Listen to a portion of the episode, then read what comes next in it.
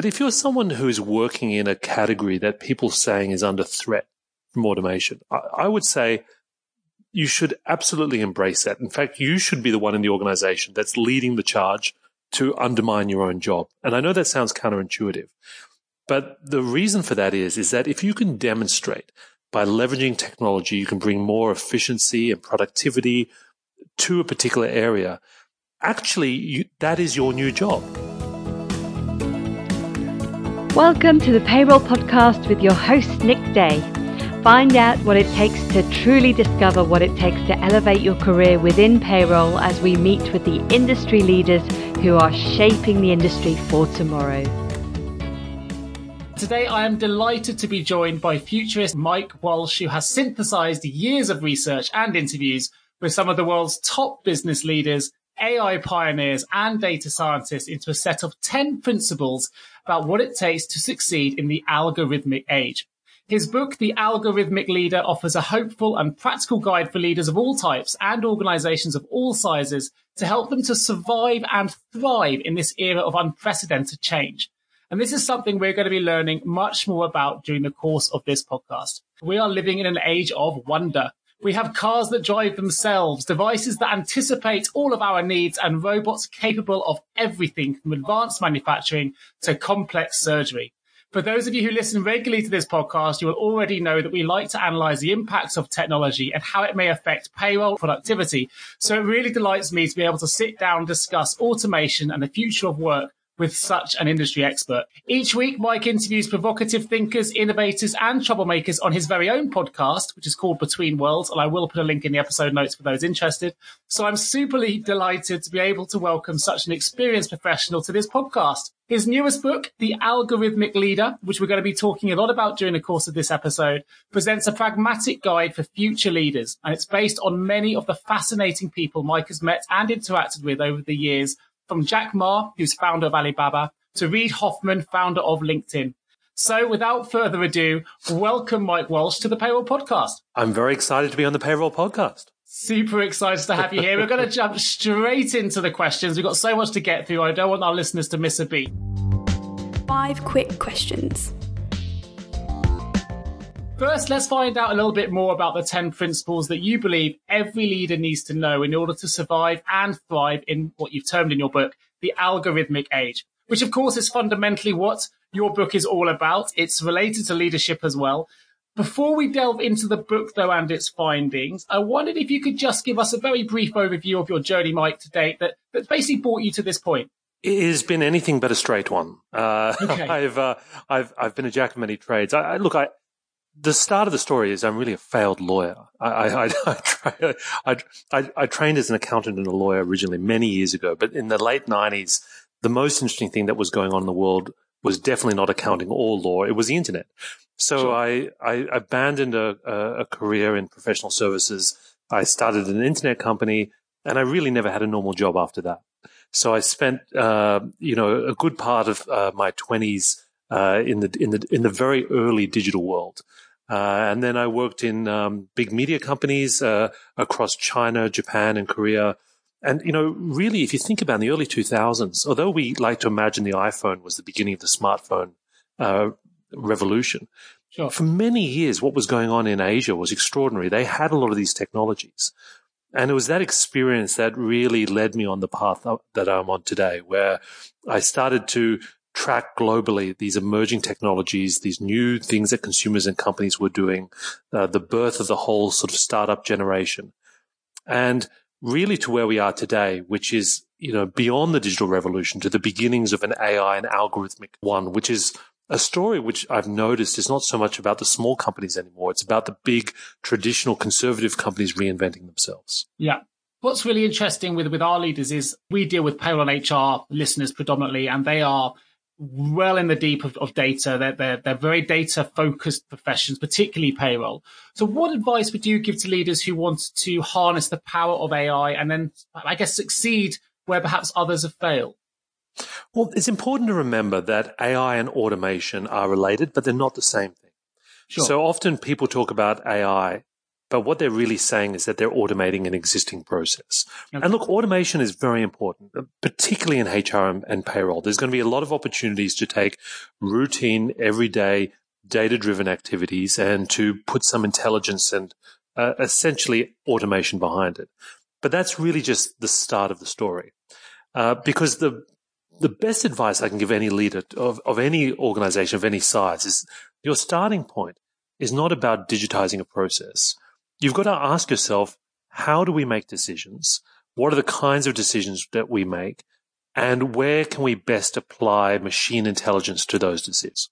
If you think about it, a company is just a collection of decisions, but there are different kinds of decisions. So there's, you know, first, second, and third order decisions. First order decisions are very easily definable. Uh, they're an existing process. People have done it a thousand times before. It could be, you know, uh, many aspects of payroll could be included in this.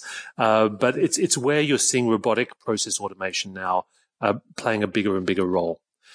But then you've got these second order decisions, you know, which are still influenced by data, uh, but require human beings to take an important a role. So this could be you know, what what is the right amount of money to pay someone in, in this particular category? Um, how do we, you know, how do we set our remuneration policies? And this is where that we're going to start to see things like deep learning and machine learning, uh, where there's lots of data available. We will train algorithms to make recommendations, but you still need a human being eyeballing and going, yeah, that, that, that seems like a good thing to do. And in that way, you're, the human being is actually training the machines to get better with time. But then you've got third order decisions, which are much more complex, much more sophisticated. Uh, it could be a question like, what is, what is the kind of capabilities or talent we're likely to need in the next few years to make our transformation more successful? And this is something that no machine's ever going to really be able to answer for us. I think that's going to be music to the ears of many of these senior payroll and HR professionals that listen to this podcast because it is a it is something RPA is something that certainly worries them. Um, I've I've done a few podcasts yeah. in the past that talks about, in my view, and, and you're obviously much more of an expert than I am, but RPA is going to automate a lot of the tasks within jobs, but not necessarily full professions in themselves. But um, obviously, as an expert, we've got automation, algorithms, and AI. It's clearly going to transform every facet of our daily lives, regardless of what profession that you're working in. Do you think that the professionals within payroll and HR and, and wider context as well are really prepared for what that means for the future of work, and particularly how that may affect things like leadership and, and creativity? Uh, I don't think we've we have fully prepared ourselves for that. Uh, not only structurally or through remuneration, but but even just you know through imagination, and and that's because at the moment we're still very fearful of anything that encroaches in our day to day activities of what we constitute our jobs. Sure. But we should actually embrace these technologies because by automating the routine, uh, deterministic, obvious tasks that we have on our plate, which let's face it, we never really enjoy doing.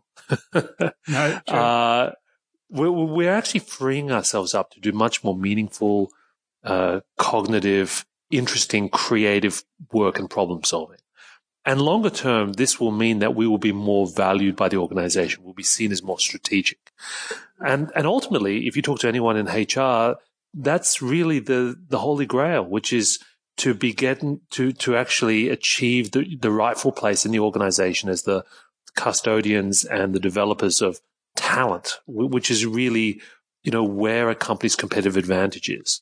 Sure, sure. And, you know, I guess everyone, every leader within HR and or payroll are seeking to, I guess, improve their roles to be, to be more strategic rather than operational. If they can have a genuine impact at board level and, and really shape the a, a, a, business from a strategic point of view, then that's that, as you mentioned, is kind of like the holy grail. And I, automation, in my view, can certainly help that. And certainly that's something that um, it, I'm, I'm, hearing from yourself is something that can do. It, it's a really hot topic, I know, at the moment within both industries. Um, there are certain studies, which I'm sure you're familiar with, that have been released. There was one recently by the BBC that talked about payroll, for example, being one of the most likely jobs that will be replaced by robots. I think they had the percentage as high as 90%. Mm. I mentioned earlier that my understanding is much more that the tasks within roles will be automated rather than the jobs themselves. But that's my opinion, and I'm far from an expert. So I'd really love to get an expert view on, on how you see those kinds of studies. What should we be taking from them? And, and should, while there are lots of benefits in terms of us being able to focus more of our time on the strategic tasks as a result of automation.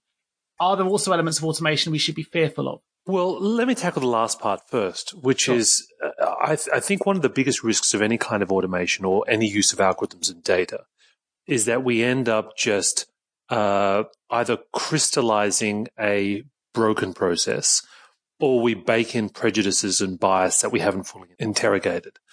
And that's incredibly dangerous because you, you're taking something which is essentially broken or flawed and then you're scaling it up and you're, you, you're speeding it up.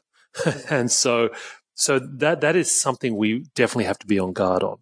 But if you're someone who is working in a category that people saying is under threat from automation, I, I would say you should absolutely embrace that. In fact, you should be the one in the organization that's leading the charge to undermine your own job. And I know that sounds counterintuitive, but the reason for that is, is that if you can demonstrate by leveraging technology, you can bring more efficiency and productivity to a particular area, actually you, that is your new job. Your job is not keeping payroll in, you know, in medieval times. Your job is actually being the catalyst for the transformation of that function. So you're actually just moving up a level of abstraction. And, and what you're demonstrating to the rest of the organization is that the title doesn't really matter. There's always going to be an opportunity to reimagine, to transform, to change a process as we get more technology and more data and more intelligence. But that is the real value that you bring to the organization, not the, the performance of a transactional activity. I absolutely love that response. It's fantastic. I'm going to package that up and uh, and, and soundbite it, put it at the start. I think the payroll industry are going to love that. Um, so going back to the second part then, which was the first part of the question, but the second element to it, you talked about, I guess, the, the fearful side of automation. We should embrace it, and that's a good, good news to say that you know they can take the role in transforming that and titles don't matter. But are there other elements of automation? I read in your book about know, potential for the super rich and there are other elements in there. It's obviously quite complex and quite detailed. I'll put some links to your book for those that want to, to find out more. But are there other elements we should be fearful of? The real danger, and I would say it's bigger than automation, the real danger with any kind of system that we build to automate or to um, make decisions on our behalf is that we lose the capacity to completely understand how it operates. And this, you know, some people are talking about making AI more accountable. Yeah. Um, but it's a bit of a, it's a bit of a paradox because part of the magic behind some of these machine learning algorithms is the fact that we can't understand them. Because if we could understand them, we could design a deterministic system like traditional programming if then that would service our needs. But sometimes, you know, the situation is so complex. There are so many variables. We as human beings simply can't see the complex interrelationships between one thing and another. It could be, you know, why is it that salespeople that come from this particular school and, and, and with these particular um, things that they have studied end up being so long term productive within an organization we, we can guess at it, but sometimes a machine will see patterns that we can't. So all we can do sometimes is not understand the machine. We can just make sure that we understand the things the machine's been optimized around. And the idea of understanding optimums is actually going to be one of the new skills that I think leaders in the organization will be absolutely accountable on. Uh, they won't have to explain the programming, but they will have to defend themselves to the board to the investors, maybe even to regulators at some point, that the assumptions that they've set up in, in, the, in the algorithms that drive decisions in their company um, have been properly scrutinized and thought about. Great. So we've talked a lot about automation so far. Obviously, we, have touched upon AI as well. You've just mentioned there about some of the decision making processes involved for people not to lose sight of those. You've got to make sure that you are, I guess, testing the integrity of the data that you're setting up and then the automated processes that you're setting up. Particularly true for payroll and HR, which are very compliance driven, where legislation is changing all the time. How, in your view, will artificial intelligence or AI, um, for short, how, how do you think that's going to affect smart decision making going forward? The idea of a, what what is a smart decision is a is a more complex uh, topic than than you might think, and part of it has to do with I guess, our sense of ego when we achieve positions of seniority. We feel that we have earned the right to make the big decision and that everyone has to fall in line with us. And so what makes a decision smart is just because it's a senior person who's made it. But actually in a, in a data driven algorithmic AI age, everything gets turned upside down because actually sometimes the smartest decision to make is to not make a decision at all. It's actually to, to actually design and train a model to make those decisions for you on an ongoing basis. You actually can add more value by automating a decision making activity rather than making a bunch of decisions that are not as strategic as we might like to believe. Sure. But for the for the decisions that remain, the ones that cannot be addressed, you know, with machines, those actually become more valuable, more difficult, and more strategic because because of the fact that they cannot be automated. And for those ones, we really need two sets of skills.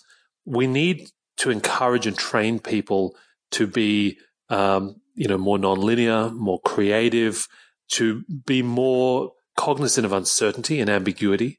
Um, so uh, there's a it's what we call probabilistic thinking, and and and we struggle with that, I think, as leaders because we're taught to believe that things are black and white, but actually sometimes things are are grey. You know, a decision can be seventy percent right, and what you want to do is rather than try to be right, you want to be less wrong with time. So as more information comes in and as you collect more data, you can update the probabilities of something happening. Uh, I don't recommend trying this with something like Brexit. no, fair enough. I think that would test any probabilistic sure. model. But, but, but, but that kind of mentality, which is still quite unusual in organizations, is exactly the kind of mindset um, that you need in terms of creative problem solving. But the other side of being a smart decision maker is knowing how to leverage technology, data, and, and, AI to augment your process. So what you're really doing is splitting a decision into half. Strategy and execution. Strategy is how do we approach the problem? How do we break it up? How do we look at it in creative ways? And execution is, you know, if I was to automate the solution to this answer, what does that look like? I'm listening intently here. I'm taking notes. It's a, it's a, it's a learning experience for me. And I love the way that you put it. And it, it shows as well. It's interesting because we can't always predict the futures as humans. And sometimes we make decisions based on just on peerage, that just on the basis that someone is more senior and that's their role. But actually, you know, AI can make intelligent decisions that can sometimes assess the probability of something happening because it's based on raw data.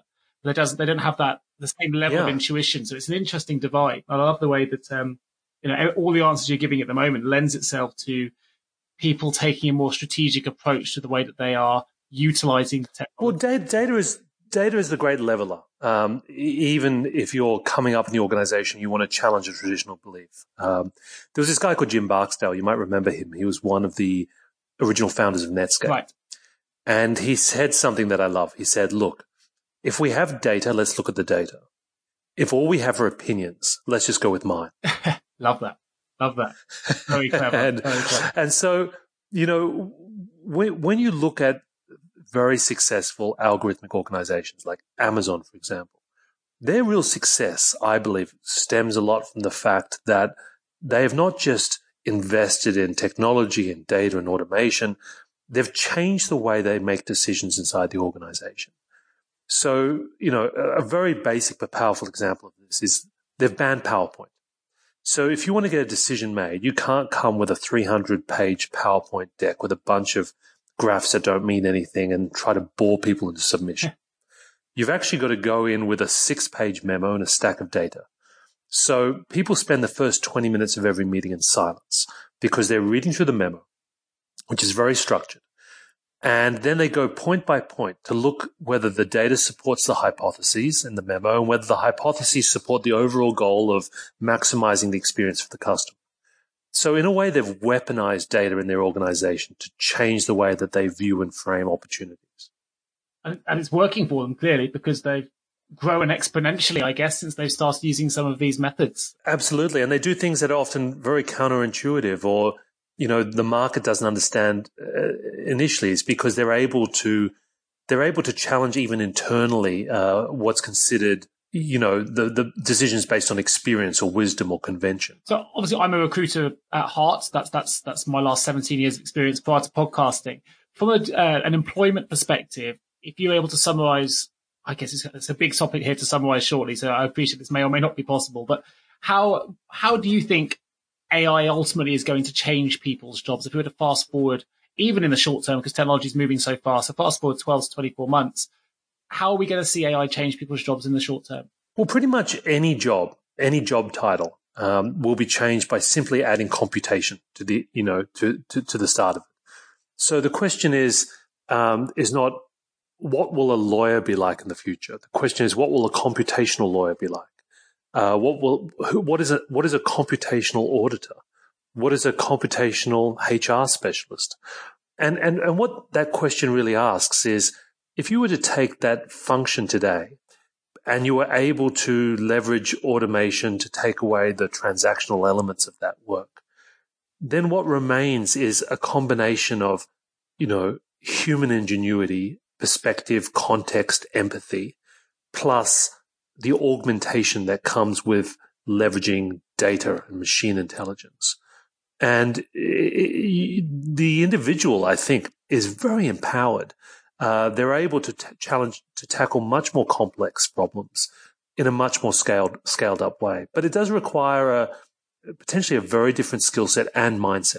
Do you think, I'm just listening to that, the answer to that question, and I wholly agree because that's obviously the way we're going. But do you think, you know, historically we've talked about financial divides, uh, working middle, upper classes, so to speak, just to put it clearly. Do you think going forward then we're going to be at risk of there being more of an intellectual divide as more AI technology comes in, in the sense that those that maybe work hard as the hard workers that get themselves to the top through brawn and sweat may actually struggle more in a computer computational age because it does come down to more of the people that have a more natural ability to be intuitive and maybe take a more patient, strategic approach. They may not have the same hard work ethic, but they are smarter, for want of a better word. Do you think there's going to be more of a divide as a result of this technology? It's a it's a complex question. I, I mean, I, I, think there will be a divide, but not for that okay. reason. Uh, there, will be a transition period, definitely. I mean, even in the computer age, it wasn't that computers took away jobs from people.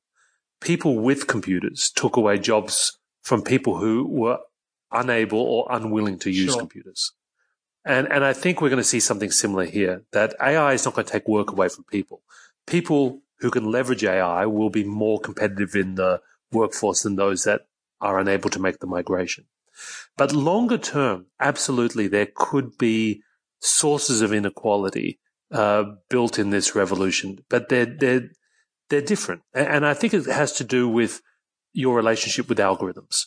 So there's going to be a, a very large percentage of the population who end up working for an algorithm. And, you know, if you're an Uber driver today, this is actually your life. You're not working for humans. You're working for code. Sure. And it's not a great place to be because the algorithms are merciless. They are watching you. They're watching your behaviors.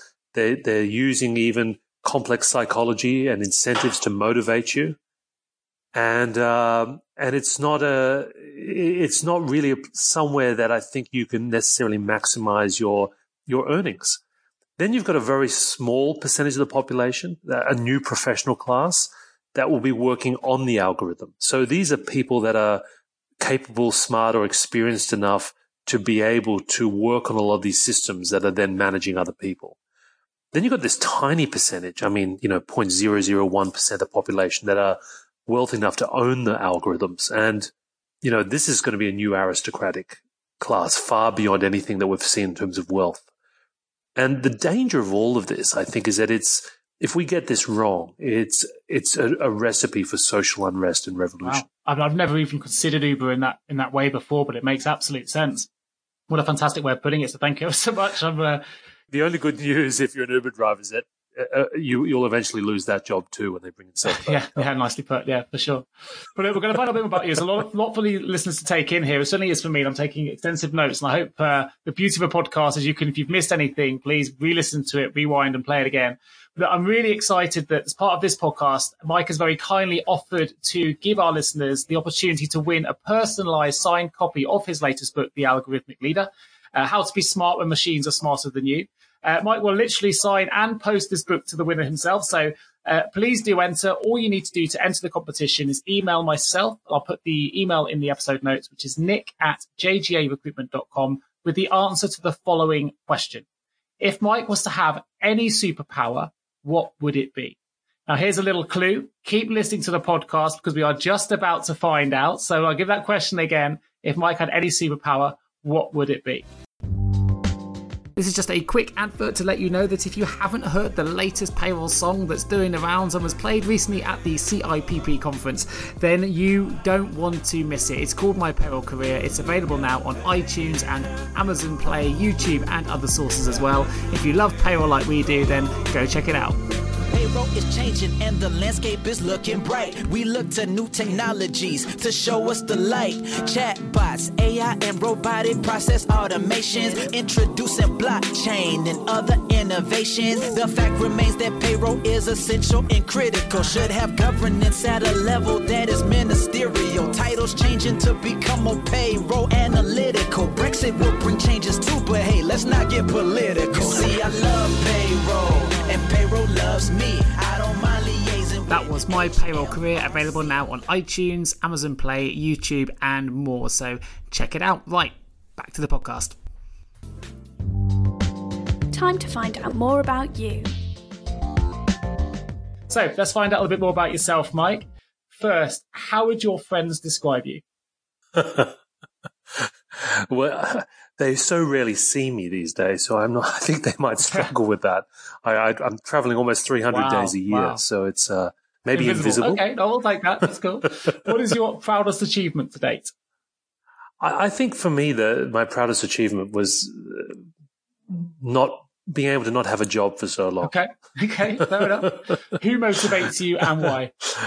I'm very motivated by uh, my my family uh, my wife and uh, and uh, the, my extended family because you know I I, th- I, think ultimately that's what gives context and meaning to the yeah, work fully we agree, do. Fully agree. What did you want to be when you were a child? A movie producer. And where did that change, or how? Did- I didn't. I didn't exactly know what it was, but it seemed to be the person's name that was consistently on everything and they seem to be having the most fun. That so. makes sense. Well, notoriety has has come come to you, albeit in a different way. So uh, you've still got your name on those things, which is great. Have you ever asked yourself, how can I recruit payroll staff more effectively? Have you ever wondered why is it so hard to find great payroll talent?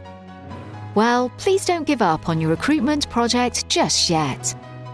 Here at JGA Payroll Recruitment, we understand the difficulties associated with recruiting top payroll talent. We also know just how costly a poor payroll hire can be. So, when you next need to recruit within your payroll team, why not partner with JGA Payroll Recruitment?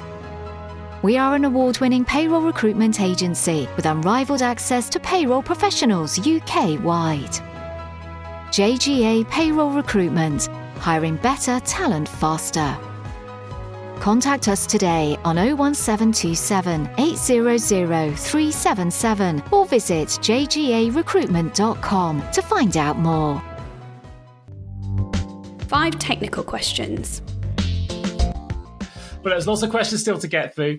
Uh, and more importantly, I'm really keen to delve into your book, um, which obviously talks a lot about your new leadership model as well. So could you give us a little bit more insight into what this is and also tell us a little bit more about the 10 principles that you believe every leader needs to know in order to survive and thrive in the algorithmic age? Absolutely. So essentially, um, what I set up in my book is the difference between the analog era leader and the algorithmic leader. The analog leader is really the kinds of leaders that we um, we held up and and revered in the past, and these were appropriate in a time when you know the markets were less turbulent, technology was less un, uh, you know was more predictable, and we had the sort of the time to make long budgeting plans and long range strategy. And the analog leader was very much based on those, you know, those principles of hard work, effort, uh, charisma, um, ego, experience, and, and, and we think of them like you know Jack Welch uh, or sure. Steve Ballmer, you know people that we held up as sort of icons of the late '80s and the early '90s. But the problem is, is that we don't live in that world anymore. We live in a world that's complex, that's nuanced, in which there are rapidly changing technologies, disruptive business models, and in that environment as well, where we, you know, where there isn't a hierarchy of information, information's everywhere. We're, we're data driven. And so someone who's even very junior in an organization has the access to make, you know, to data to make a smart decision that is potentially more meaningful than someone who's sitting in the big corner office. So what I think that ultimately means is we need a new type of leader. We need a leader who's comfortable not only working in, in an environment of real time information, they're comfortable working alongside machines that are going to be part of the cognitive decision making process. These are algorithmic leaders. Um, they are absolutely human. Um, they bring to the table the best of human qualities of empathy and understanding and context, but they also are able to leverage machine like qualities of computational thinking, the ability to take structured approaches to problems, uh, to break them down, to make decisions in a way that leverages data. So, you know, when you think about it, this is the difference between um, Satya Nadella, the current CEO of Microsoft, versus Steve Ballmer. This is the difference between Jeff Bezos versus Jack Welch. Um, Reed Hastings, who runs Netflix, uh, versus you know an, an old school media sure. tycoon. Um, so so that's really the the dynamic that I was trying to set up in my book, and it was really based on a number of fascinating leaders that I've met over the last you know five years, and uh, people that not necessarily are young. They they could have been older leaders, but they could have come from even traditional organizations. But at some point, they made the conscious decision to basically transform the way they did things uh, to change their teams, to change their organizations, and to realize that in a in a complex world, it required a more uh, nuanced approach to to leadership. So I I boiled I boiled that down into ten principles. I'm having to look at my book now to remind myself what they are. um, they were uh, number one, work backward from the future. Number two, aim for 10x, not 10%. Number three, think computationally. Number four, embrace uncertainty. Number five, make culture your operating system. Number six, don't work, design work. Uh, seven, automate and elevate. Eight, if the answer is X, ask why. Nine, when in doubt, ask a human. And number 10, solve for purpose, not just Fantastic. profit. Great. I love that last one. Well, there's a few in there I loved as well, but the last one's brilliant. That's quite interesting when you mentioned some of those leaders as well. Clearly, the leaders you mentioned, you mentioned it's not an age based thing. It's actually sounds like it's the leaders that have been willing to be flexible, to, you know, willing to embrace change and transformation, uh, willing to be malleable to the technology that, that, that's, that's being introduced, as opposed to those that are steadfast in what worked initially, still works now, are, are those that have been successful. Um, and I think, you know, everyone needs to be flexible in today's age to new technologies coming in and to, to changes in approach if you want to continually innovate and improve. from your perspective, if you were able to summarize what an algorithmic leader was or is, how would you summarize that? Well, the, the bottom line for me with an algorithmic leader is, you know, someone who is, as you say, made that decision to um, adapt the way they make decisions, the way and the style of management, and even their approach to creativity, to the complexities of a machine age. So it, it isn't any one thing, but the key word here is adaptation. Um, and once you realize that we are now operating in a new environment that requires a different approach to problem solving and decision making, the question that an algorithmic leader asks, and not just once, continuously in their career, is what's the new and smarter way of doing this? So presumably algorithmic leadership is going to be important then for every company, including those outside of the software and technology industries. This is going to impact all industry, all sectors globally. Yeah. You know, you don't have to be an algorithmic organization to need to be an algorithmic leader. Um, you know, I, one of the examples I give in the book is that you could actually even be running a dry cleaning business in Brooklyn. And, um, and, and uh, actually, strange enough, even for small to medium enterprises, this is actually more important because competition in those areas is often more cutthroat. It's more dynamic. You're, you're literally your, your life and business is on the line. So you, what you need to be asking yourself is, is there a smarter, more effective, efficient way of leveraging technology to do this work better because it directly goes to your bottom we, line. We are one of those uh, SMEs in recruitment, and certainly it's a very competitive industry. And we've invested more in the last two months, I think, in technology and innovation than we've ever done in probably in the last 10 years of being in business. So it, that gives an indication to us, both in terms of how fast it's moving, but also that if we don't move with the times, we'll get left behind as well in, in order to be competitive and well, you know, part of the trap though is is that we're often sold um, the dream of transformation by technology vendors. They'll say, look, if you sign up to this new service or you install this new software, you'll be essentially a 21st century business. But the hard part I've noticed from, from spending a lot of time looking at these leaders and organizations is not the technology itself. It's being able to change yourself, the way you approach things, the way you collaborate with other people, the way you approach decision making. So you can, you know, you can completely upgrade your enterprise technology stack and it won't actually change anything in, the way you do things unless sure. you make that personal. Sure, no, that makes total sense. one of the investments we've made is into, for example, the ability to video interview globally, which obviously opens up doors for us and changes the way that we currently do things. It always used to be based on a telephone interview model. Now we can meet people anywhere in the world, and it's um, I guess that's one example of where we're investing, but it's uh, it's exciting as well. But you're right, you get peddled lots of wares and lots of technology on a regular basis as a bit as an SME business owner, and uh, it, sometimes it's hard to sort out the weed from the chaff. But um, it's exciting. It's something that I, you know, this is why this podcast is so interesting for me personally, and hopefully it is for the listeners as well.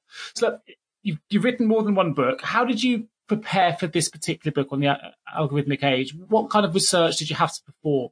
Well, like you, I, I've spent a lot of time talking to a lot of different leaders. So in, in the last, uh, really the last five years, I've interviewed hundreds of leaders and, and organizations.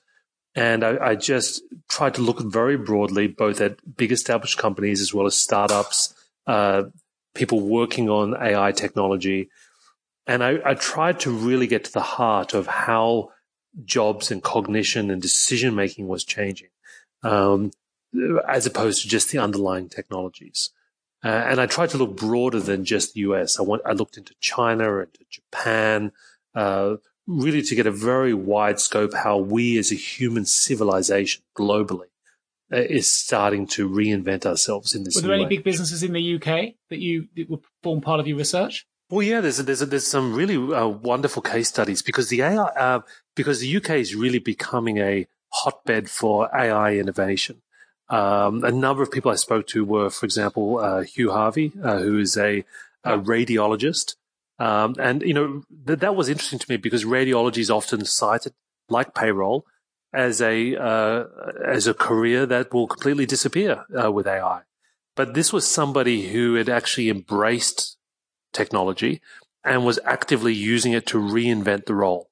Uh, and his view, which was fascinating in the book, was that actually, you know, machine learning and automation will make the job of being a radiologist far more interesting in the future because it will take away the stuff that, quite frankly, he never wanted to do in the first place. And another fascinating story is uh, from uh, Babylon Health, which is one of the world's leading AI health companies. And I interviewed the founder, Ali Parsa, a, no- a number of times, uh, who uh, has an amazing story uh, because he he was a, a, you know he was an immigrant that fled from the Iranian Revolution, um, came to England at uh, age 16, knew no one, didn't speak any English, managed to teach himself English, finish school, get a PhD, uh, a, a, job as an investment banker in a in a big firm, and then successfully start a number of health Fantastic. companies. Well, last couple of questions just to finish off on this section, but do you think that I'm assuming I already know the answer here, but I just want to get your take on it. Do you think it's ever too late for an older, in inverted commas, analog company to make the changes necessary to succeed in the algorithmic age? No, it's never too late. In fact, they, they have an advantage that many new players don't, which is that they have often access to data, um, which is the fuel that these algorithms feed on. Um, but there is a there is a penalty for acting too late in that, you know, with with, with some technologies, you're better off waiting until they're mature so you don't have to spend the money on development. But when it comes to AI, all that time that you have to train your own algorithms on your own data is actually where you start to embed your IP into your platforms. And, and, and that is exactly what you don't want to wait for your competitors sure. to get better at um, by simply sitting on the sidelines. Obviously, right now we've got 2020 around the corner. If I asked you, and maybe maybe I'm going to picking a period that's just too far ahead, but let's say if I asked you to think what life might look like in 2030, what would you say? Well, in many ways, 2030 will look very similar to 2020 in that the physical infrastructure of the world won't be dramatically different. Yeah, I mean, there'll, there'll be some more self-driving cars and there'll be irritating drones in the sky. Uh, we'll still be staring at screens and, you know, we may be walking around with augmented reality glasses just to make things a little bit more irritating for everybody else. But the, the, big difference will be experiences. Because if you look at the trend, already today, the way we watch television, listen to music, the way we communicate, it's shaped with data. Um, no one has the same Netflix recommendations. But in the very near future, and, and it's certainly by 2030, we will live in a world of algorithmic experiences. The way we, whether it's financial services or retail or entertainment, every experience we have will be utterly hyper individualized just for us and will be anticipatory. Uh, goods will arrive at our house without without us even ordering them because algorithms have predicted we would need those things.